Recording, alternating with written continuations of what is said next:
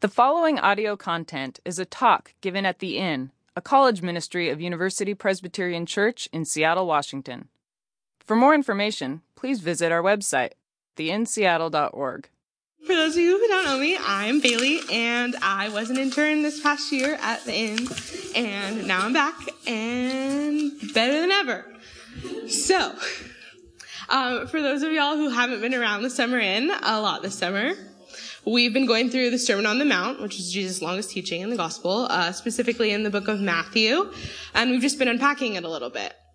Last week we heard from Andrews, uh, where he told us a little bit about what Jesus says about where we place our values and what it looks like to put our treasures in heaven as opposed to here on earth.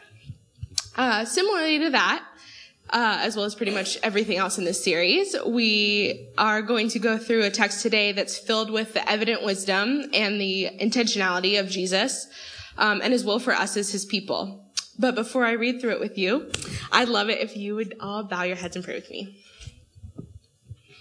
Uh, Father God, I thank you for uh, your evident presence here in this room, here with these people. I thank you for bringing us all out here on a Tuesday evening. Um, God, I pray just that you would uh, use your words tonight, not mine.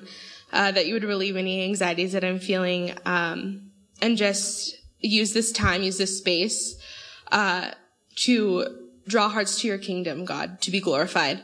Um, I pray for open hearts and open ears, both, uh, in everyone here as well as with me. Um, use this space, God, because I know that you can do awesome things with it. In your name, amen.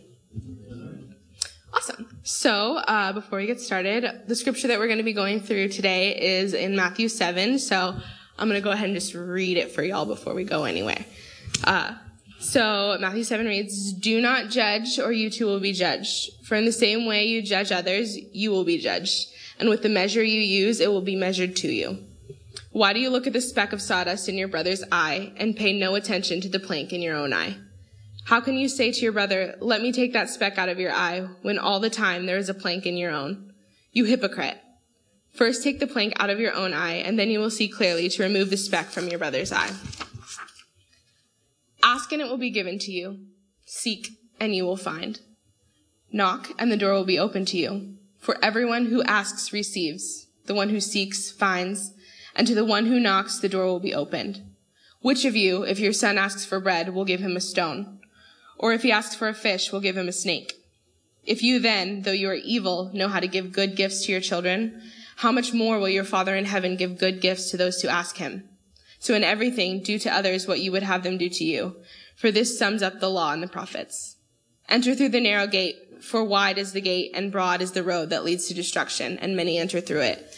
But small is the gate and narrow is the road that leads to life, and only a few find it. So as I first read through this and began studying this test, text, I'll be honest, I panicked. Mainly because there's a lot to unpack here, and it felt like there were a lot of different directions that I could go. It also kind of made me think of school. Um, have you guys ever taken one of those classes where it feels like basically all of the subject matter is common knowledge and you're learning absolutely nothing new? Yeah, I took this business ethics class uh, a few years ago, back when I was a student, and um, we literally spent hours a week talking about how it's wrong to lie to your customers, or to call in sick when you want to go to a concert, or to use the company credit card to take your family out to Canlis and things like that. Like, I found myself like going through the book and listening to the lectures and just rolling my eyes all the time at all the obvious information that was being spit at us. And at first, this text, especially having been exposed to it before, as I'm sure many of you also have, kind of gave me the same initial reaction. Like, if anyone at church came up to you and was like, true or false, you should judge people you obviously are probably going to come up with an answer generally pretty quickly. It's just a really obvious thing. Um, but despite it feeling obvious, there's a reason that we take those types of classes in school. It's important that we, what we already know is brought to the forefront of our mind regularly. And similarly, in this text in Matthew, there's a reason that Jesus comes to address this behavior of judgment. He wants to redirect our hearts towards the way of the kingdom. He wants to free us from our constricted worldly assessments of people and instead turn our posture towards God so we can ask Him how He sees these people. I believe that the warning to not judge others and to seek God's counsel is um, God's intention to lead us towards becoming vessels to release the kingdom of heaven on earth. So beginning in verse 1 through 5, Jesus warns us not to judge so as to prevent ourselves from being judged ourselves. Uh, at the time Jesus spoke these words, uh, it's been suggested by people who have studied the text that he's speaking more directly to towards Pharisees and scribes, mostly because their lives and their environment uh, had this climate of everyone constantly looking at everyone else to see if they were keeping their standards up. And this advice was relevant too because of the obvious cultural separations that were around at the time. Jews versus Gentiles, rich, poor, dirty, clean. It was all too easy to categorize people and find your place among them based on these judgments. Jesus' warning to not judge others based on these standards was so radical because of the normalcy of this behavior. And just because it was spoken over 2,000 years ago doesn't mean it's not relevant today, especially this scripture right here. I totally think it's still a problem in our day to day culture. We so often measure ourselves on a scale from failure to success in so many different ways. And we determine our failure and our success based on the failures and successes of others. If that girl gets an 85% on her test and I get a 90, I've been successful and I'm smarter. I can run a mile in six minutes and the guy I'm running with can only do it in seven and a half. So I can go ahead and rest assured knowing that I'm a superstar athlete. Uh, I don't party as much as those people over there, so I'm definitely more mature and I'm probably closer to God we make assumptions and uh, jump to conclusions like this all the time. And so often we do it without even doing it on purpose. We strive for success and we define our success based on the failure of others. Now, don't get me wrong. I think, I don't think that Jesus is saying that we shouldn't have high standards for ourselves or for our world. I think we definitely should. I think more so he's acknowledging that the temptation to look down on each other for each other's failures is itself kind of a temptation to play God it's supernatural for us to be able to pick out flaws in other people. But then in verse 5, he calls us out, which is kind of hard to hear, but it's so important to hear. He addresses us, you hypocrite. First take the plank out of your own eye, and then you will see clearly to take the speck out of your brother's. Hypocrite. Ouch. It's a word that's defined as pretender, actor, someone who claims beliefs in which one's behavior does not match. We can't cleanse anyone of their sins. We can't cleanse anyone of their specks. We aren't God. But PTL for Jesus because he can, and he has. Uh, and as hard as it is, sometimes we can leave other people's successes and failures to him and focus on our own planks and see how we are seen in the eyes of the only one who really matters. To him, sin is sin. There's no point in comparing our planks and our logs and our specks and our driftwood. Our, our father, sorry, our father sent Jesus as a representation of the end of all this judgment on his people through the cross. Because of Jesus, our specks and our planks are irrelevant. So we can go ahead and stop being nitpicky about them and start focusing on the daily grace that we receive to wash them away. It lifts a ton of burden off of ourselves and it helps reflect the freedom that we're invited to through Christ. Jesus is calling us to protect our hearts from judging others, but there's a little bit more depth to the message. We're all created in the image of God, and our Father up in heaven is captivated by his creations. Whether you're a student at UW or a beggar on the Ave or a single mom, every person who walks on this earth is loved and adored by him. He sees everyone through the lens of Jesus and desires good things for all. And as countercultural as it may seem to focus on the good things about each person we come across, what would happen in our community if we were seeking to see people based on how God sees them?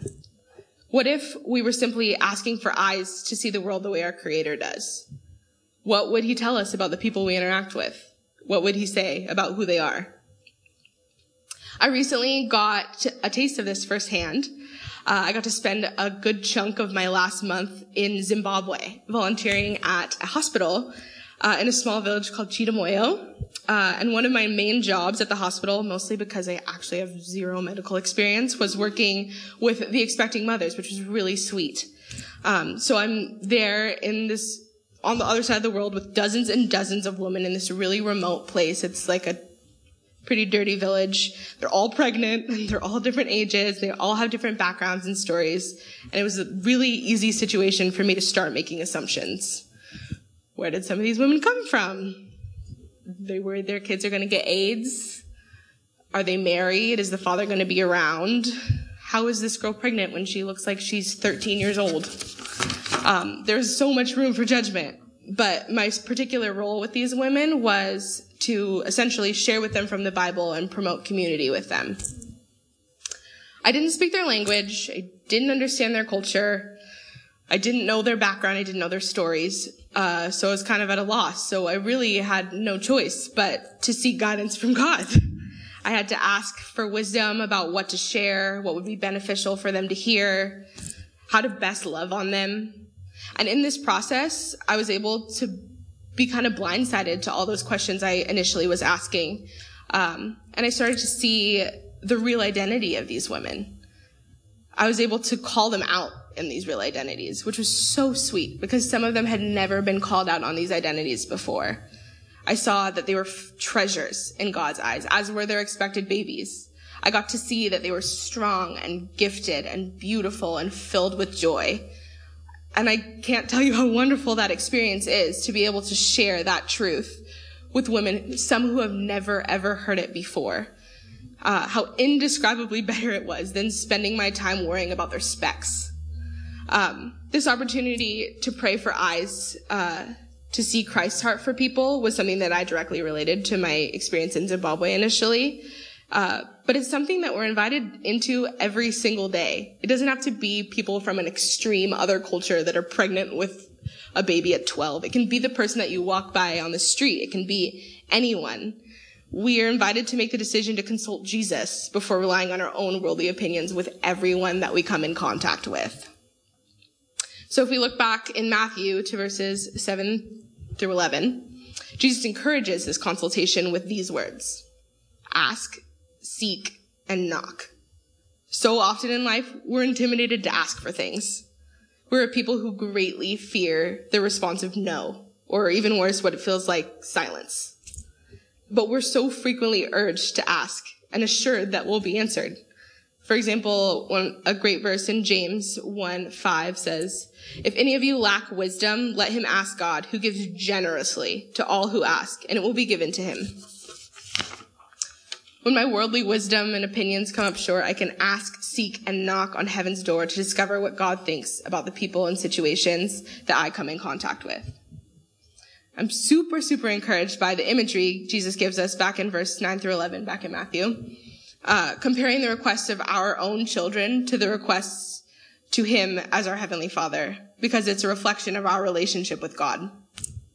Imagine you're a parent and your kid comes up to you and asks you for bread. What does your heart desire to give them? You wouldn't give them a rock. You wouldn't give them a snake. You wouldn't give them any of those weird things like that. You'd probably give them bread. You'd give them what you know would nourish them, what you know is good and beneficial to them you would never give them anything harmful, harmful to them at all. And if the situation is right, you go above and beyond. Maybe instead of bread, you hit that kid up with some Molly Moons because you know you can and know that they would like it. Blessing our children in this way is a way to give ourselves great joy. And in that same way, blessing his sons and daughters on earth is a way that our Father in heaven eh, receives extreme joy, indescribable joy. He loves to bless us. If our earthly fathers desire to give good gifts to their children, our Father in heaven has even greater things in store. My hope is to surrender my agenda and align my heart with God's heart for my circumstances. If we come to Him and we ask with pure intentions and the right posture of heart, we will never be disappointed in the end. Like a good parent, our God knows our hearts and He knows our desires. He knows what's best for us. And our God loves to bless us. It says in the scripture, he gives good gifts to those who ask. And to those who seek, they will find. We're encouraged to address our struggles, to, to address our doubts. This same passage actually shows up in the Gospel of Luke, and it goes into a little bit greater detail, uh, talking about how God loves our inquisitiveness and our imp- impudence. It can feel kind of awkward or even annoying when you are continually asking, continually seeking, continually knocking, but God's heart is moved when we pursue him and pursue his wisdom and acknowledge his wisdom. He rejoices in the opportunity to bless us and to reveal truths in us when we pursue him with shameless audacity. Uh, it applies especially to seeking how to view ourselves and how to view one another. As we talked about in the verses prior, it's something we face every day. He provides us with this formula of asking, seeking, and knocking, and it protects our hearts from judgment and relying on ourselves. Verse 12 continues um, that in everything we are to treat people the same way that we want to be treated. The previous scripture reminded us that we need to view ourselves as tre- the treasured children that we are, fearfully and wonderfully created individuals that are immeasurably loved and desired by our Father in heaven. And even more than that, this verse reminds us that we must acknowledge that we are surrounded by other treasured children that are just as individually desired in the kingdom of heaven as we are and we need to treat them as such. We have this really rad opportunity to reflect onto everyone around us the way that we desire to be treated, the way that Christ our Savior would treat us with abounding love and kindness. We get to treat people the way Christ would treat people. We get to do Christ's work in that way, knowing that He loves us in that way. And the only way that we can continue to love in this way is through asking and seeking and knocking and relying on the eyes of our Lord. So then verse 13 and 14 to me are kind of the theme of this whole passage. At first, it's kind of intimidating and it makes the kingdom sound really difficult. Um, and I guess in a way it is. The way is narrow, unlike the broad and wide gate towards destruction that so many pass through. As I mentioned earlier, none of what Jesus counsels us, counsels us on here in the above text really seems that hard to carry out or counterintuitive. But in this world that we live in, a world broken with sin. The gate is narrow because none of it is what society promotes. The enemy has made brokenness accessible and easy. So that gate is wide and well traveled. The challenge of the narrow way is the challenge of a choice. An intentional willingness to go against the ways of this world. A choice of eternal life over attachment to life on this earth. And that choice is all that's really required of us. You come as you are, and you are made new, and you are washed clean. The gate is narrow, but it's as simple as choosing to step through. You choose this way, and you choose to put your treasure in heaven. You choose to see yourself and others the way our Father sees us, to accept that we are being sought after with the greatest love possible 24-7. To represent the kingdom you are called home to, and to have the opportunity to share the good news of it. A kingdom set apart from the ways of this world, but being brought to earth by God's children. You choose the opportunity to continually ask and receive, seek and find, to knock on doors that will always be open to you, to love and be loved better and to live fuller. It's a really rad deal, to be honest.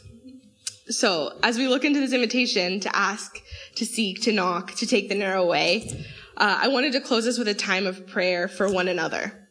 Uh, I'd love for us to pray really intentionally over the people around us, um, for seeking hearts, uh, discerning eyes, especially towards judgment, for eyes to see people the way that the Lord sees them, because we have this really awesome opportunity in the community that we live in to do that, to do just that. We could pray for postures of heart towards the narrow way.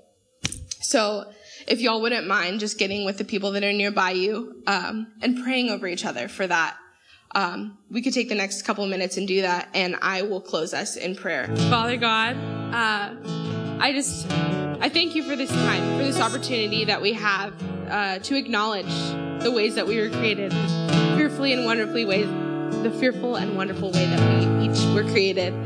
Uh, God, I thank you that you love us and seek after us and adore us and see that in us every single day. Um, I pray that you give us eyes to see each and every one of your creations in just that way, God. Protect our hearts from judgment uh, and allow us to be blessed by the wonderful creations that are your children that we walk by every single day, whether they're our best friend or a stranger on the street. Uh, God, give us boldness to seek after you, to ask, to knock. God, we know that you are jumping with excitement to bless us. Um, to fulfill our heart's desires, um, to bring us closer to your kingdom. You are a good, good Father, Lord, and we are so thankful for the ways that you love us.